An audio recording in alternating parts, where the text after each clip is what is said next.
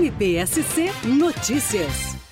Na última sexta-feira, dia 11 de fevereiro de 2022, o Tribunal do Júri da Comarca de São Joaquim procedeu ao julgamento de Diego Claire de Souza, acusado de tentar tirar a vida da policial civil que labora nesta comarca, por ocasião de uma abordagem policial, no momento em que direcionou o veículo em desfavor da agente do Estado, vindo a causar lesões. Durante o julgamento, o Conselho de Sentença acatou integralmente a denúncia formulada, condenando então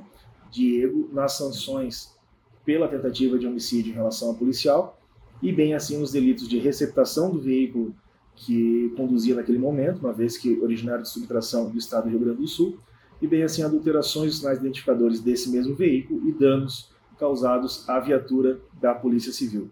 totalizando uma condenação que suplantou a casa dos 17 anos. MPSC Notícias, com informações do Ministério Público de Santa Catarina.